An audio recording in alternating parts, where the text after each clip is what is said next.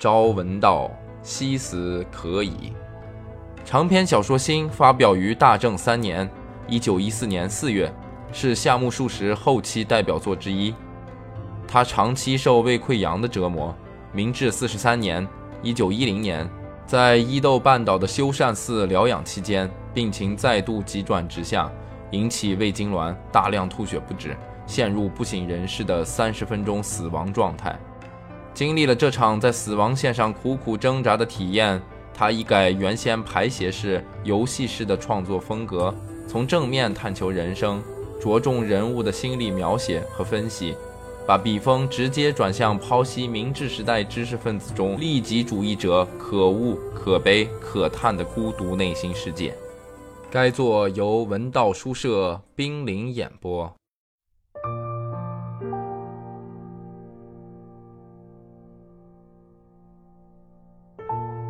过了一个星期，我又遇到了一次同样的情况。当时小姐一看见我就笑起来，我马上问她一句笑什么就好了，可我却默默地进了自己的房间。因此 K 也没机会像往常那样说声刚回来，而小姐也立刻拉开隔扇回客厅去了。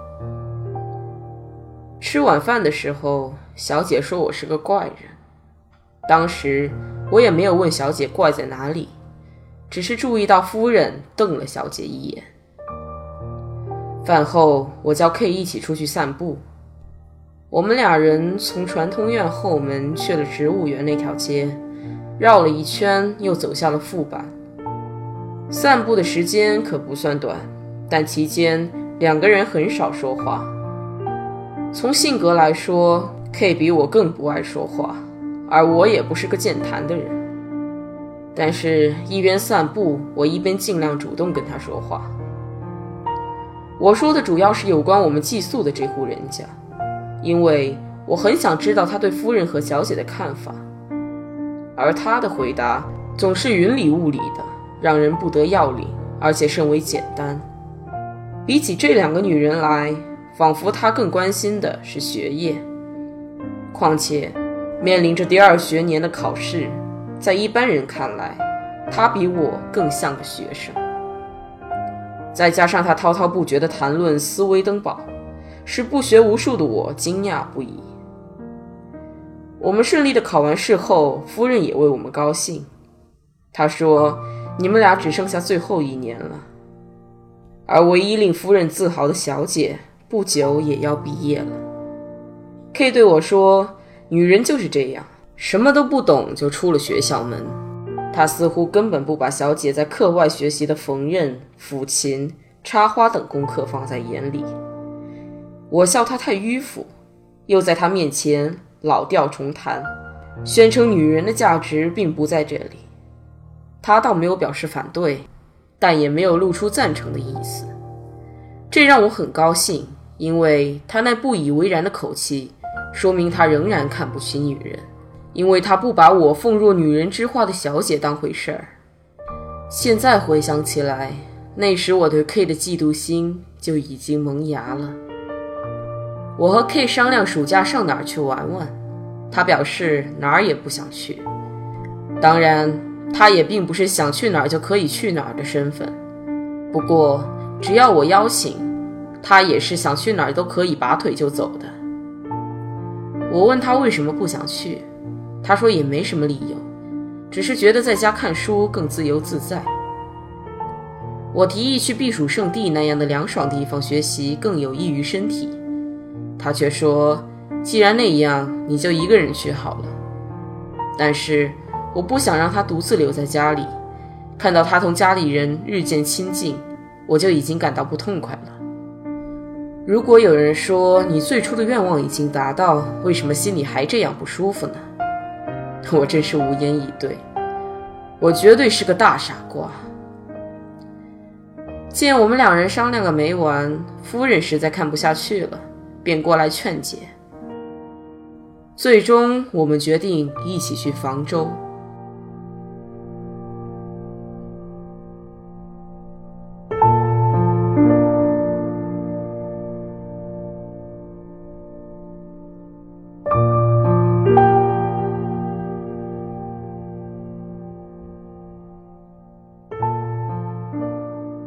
K 很少出门旅行，我也是头一次去房州。我们俩糊里糊涂的在船靠岸的第一个码头上了岸。记得那地方叫宝田，现在不知道变成什么样了。那时是个肮脏不堪的渔村，到处散发着刺鼻的鱼腥味儿，而且一下海就会被波浪冲倒，磨破手脚，因为拳头大小的石块总是随着波动的海浪滚来滚去的。我马上厌烦起来，可是 K 既不说好，也不说不好，至少看他的脸色是无所谓的。尽管他每次下海没有一次不受点伤的，我好歹说服了他，从那里去了富浦，又从富浦去了那古。那时候开始，这边沿岸一带就是学生们聚集的地方了，所以无论到哪里，都是正合我们口味的海滨浴场。K 和我常常坐在岸边的礁石上，眺望那遥远的海色和近处的海底。从礁石上俯瞰海水，感觉别有一番美妙景致。能看到红色的、蓝色的，以及市场上见不到的奇异色彩的小鱼，在透明的海水中游来游去。我常常坐在礁石上看书，K 往往什么也不干，只是默默地坐着。我完全猜不透他是在沉思，还是在眺望美景，或是在描绘美好的未来。我不时抬起头问他在想什么，他只回答一句：“没想什么。”我常常幻想，如果这样静静地坐在自己身边的人不是 K 而是小姐的话，那该多幸福啊！只是这样想想倒也没什么，可有时我又忽然心生猜疑。他是不是也怀着同我一样的期望坐在岩石上呢？于是，我突然对坐在这儿平静的看书厌烦起来。我猛地站起来，然后无所顾忌的大声喊叫起来。我哪里还有心情优雅的吟诵那些诗啦和歌什么的，只是像野蛮人一般扯着嗓子乱叫唤。有一次，我突然从背后猛地揪住 K 的衣领，对他说道。把你推到海里去，你怎么办？K 依旧一动不动地坐着，背对着我答道：“正合我意呀，推吧。”我立刻把揪着他衣领的手松开了。看样子，K 的精神衰弱到这个时候已经好多了。相反的，我倒渐渐变得神经质了。看见 K 比我还沉稳，我既羡慕又嫉妒。他总是摆出一副对我不理不睬的样子，在我看来，这似乎是一种自信。即便在他脸上看到这种自信，我也绝不感到安心。我的怀疑又加深了一步，想要弄明白他为什么自信。莫非他对于自己的学业或事业，又重新看到了值得他为之奋斗的光明前途？如果仅仅是这样的话，K 当然不会同我发生什么利害冲突，我反而应该为自己对他的关照有了成果而感到欣喜。然而，倘若他的平静心态是因为小姐，我就绝不能原谅他了。奇怪的是，他好像丝毫没有察觉到我爱着小姐。当然，我也没有特意在 K 面前表现过这层意思。K 对这种事情本来就很迟钝。当初我正是因为 K 老实，可以让人放心，才特意把他带到这个家里来的。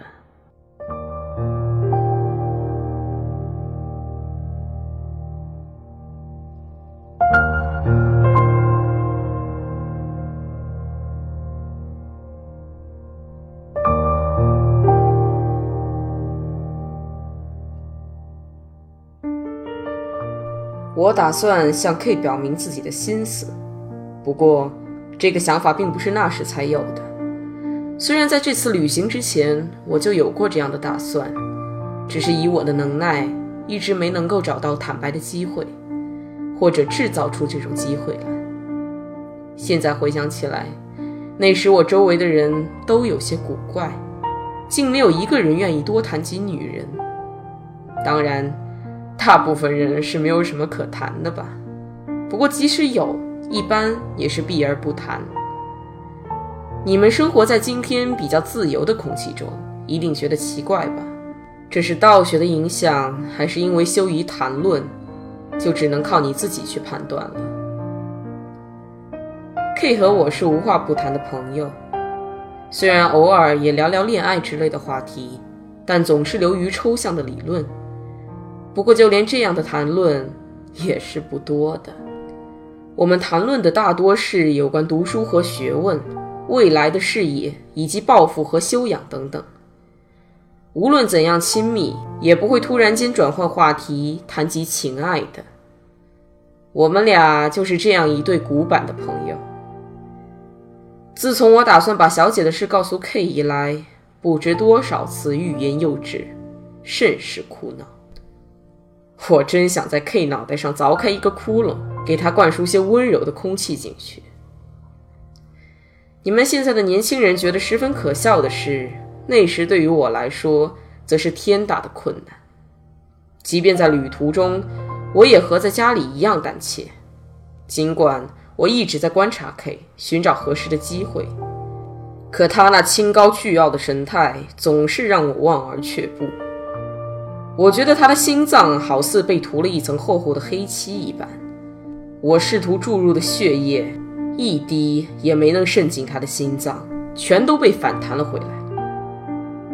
不过，K 表现得异常刚强的时候，我反而放了心，并且后悔自己的多疑，在心里对 K 道歉，感到内疚的同时，又觉得自己就像个卑鄙的小人，而突然厌恶起自己来。可是过了一阵子，曾经的疑心又凶猛地卷土重来，由于一切。都是由疑心推论出来的，因而会觉得无论哪方面都对我不利。首先，K 的长相就好像比我讨女人喜欢，而且他那不像我那样小家子气的个性，对异性肯定更有吸引力。就连他那憨厚的样子，都透着值得信赖的男子气，把我比了下去。至于学业，虽然专业不同。但我也自知无法与 K 匹敌。总之，他所有的优点一下子都展现在我眼前，致使我那刚刚踏实点的心又回到了不安之中。K 见我整天魂不守舍的样子，便说：“你要是烦了，咱们就回东京吧。”他这么一说，我忽然又不想回去了。其实我可能是不想让 K 回东京吧。我们绕过房州海角，去反方向的海边。我们头顶烈日，边走边向当地人问路。人家都说去上总只有七八里路，可是走起来却没完没了。我简直不明白这样苦哈哈的走路究竟有什么意义，就半开玩笑的问 K。K 答道：“人有脚就是用来走路的嘛。”走热了，他就说一声：“下海去泡泡吧。”当即不管三七二十一，跳进海里。从海里出来后，又继续暴晒在烈日下。结果我们俩都累得吃不消了。